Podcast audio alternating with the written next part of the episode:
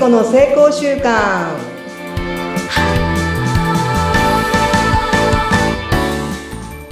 皆さんこんにちは。健康習慣コーチの加藤聖子と申します。どうぞよろしくお願いします。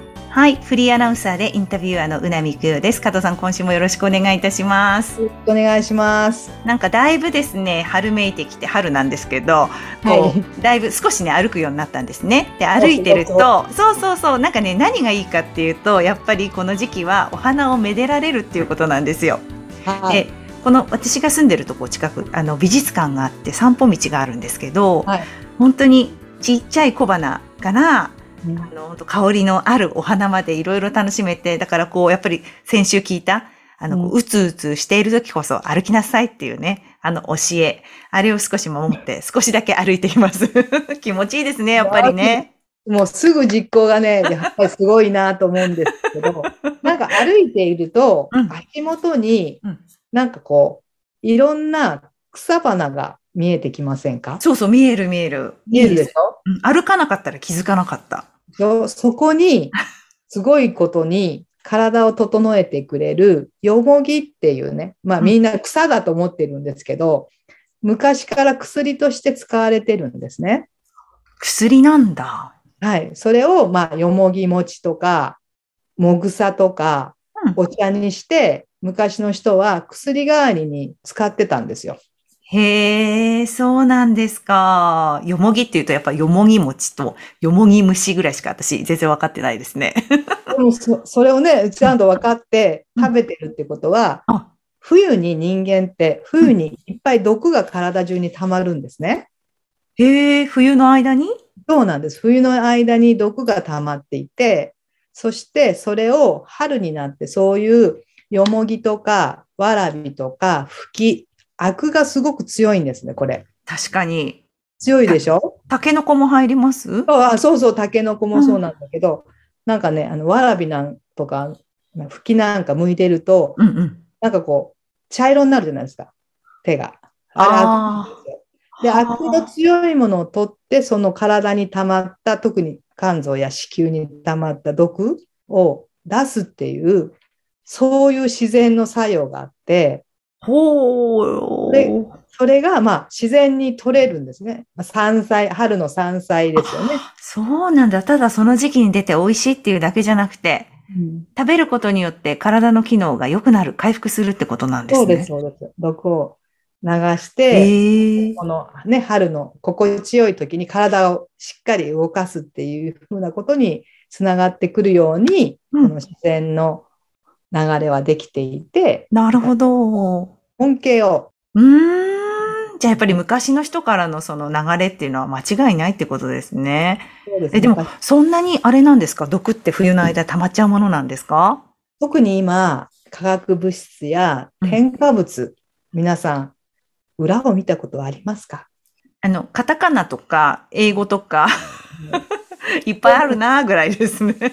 あるでしょ？いっぱいありますねぱり自然のものじゃないから、自然のものじゃないものを取ると、それが体にたまる。自然のものだったらもう自然にこう流れるようになってるんですけど、うん。それが体に溜まっていて、なかなか排泄できないんですね。そうなんだ。はい、そういうあの悪が強いものを食べて流していく。これが本当に先人の知恵ですよね。昔の方々はよく知っていて、そういうものを食べていくことで、うんあのうえぐみがすごい強いじゃないですか。ん。ですね。そのえぐみが美味しいっていうのもありますけどね。他のものにはないから。そうそう。それがなんかわかるのが日本人の味覚だそうですよ。あ、えぐみえぐみっていう種類がねう。んあ、そうなかなかね、えぐみとかね、うまみとかっていうのが、日本人以外の方、ちょっと感じにくいっていうふうなことをうんあの言われていますんで、そういううん味覚を感じられる日本日本人ってやっぱりすごくって、うん。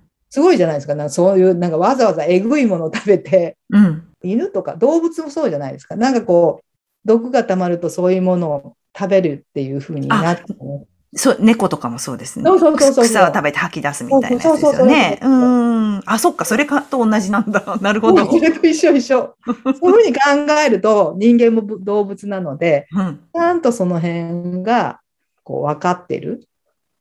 それをでも上手に美味しくお餅にしたり、はい。私はその新芽のよもぎを取って、うん。2日ぐらい干すんですね。揚げ干しして、そして土鍋でいるんです。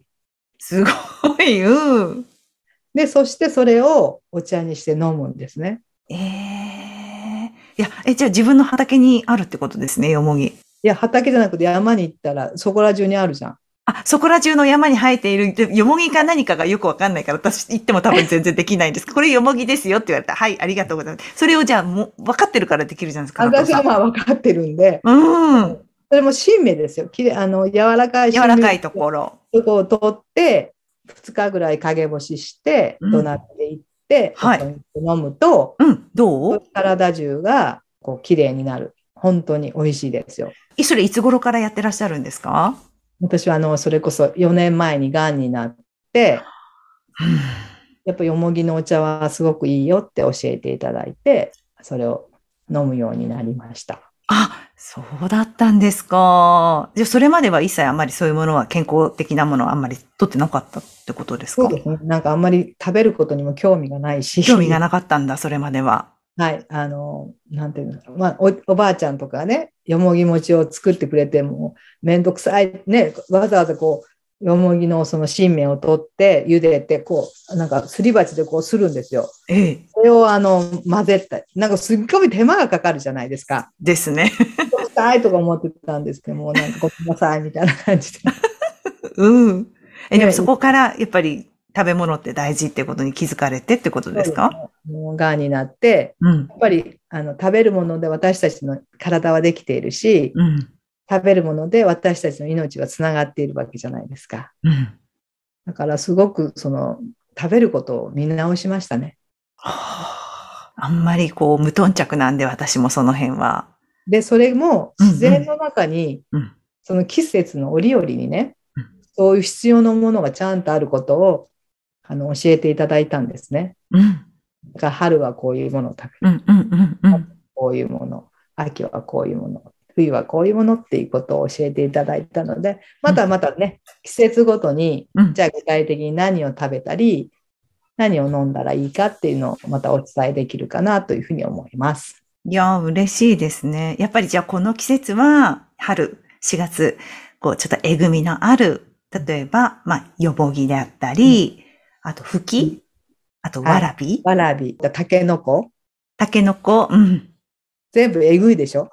えぐい。い一手間やっぱりね、かけないとダメですもんね。そうそうそう。そういうものをあえて取ってみる。うん。で、それって本当に自然の中にあるので、一回分かれば何かあった時にそれって助けになるんで、うん。ね。あの、この前もちょっと防災の話をしたんですけど、そういうの、食べれるものが山にあると思えば、うん。確かに。なんか不安がちょっと軽減しませんか？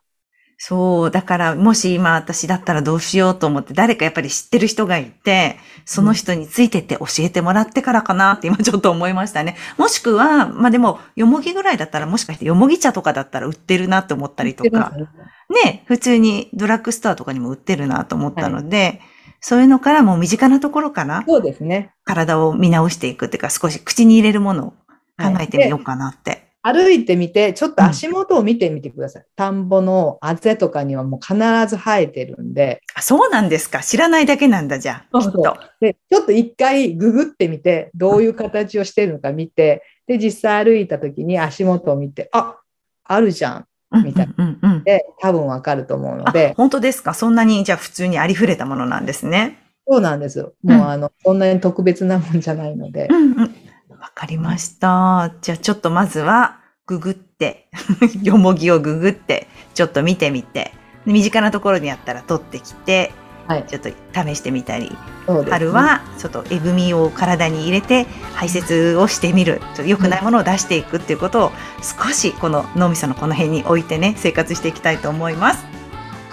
はい、ありがとうございました。はい、今週もありがとうございました。またいろんな情報を教えてください。すごい聞いててめちゃめちゃ勉強になるの楽しみです。ありがとうございました。ありがとうございました。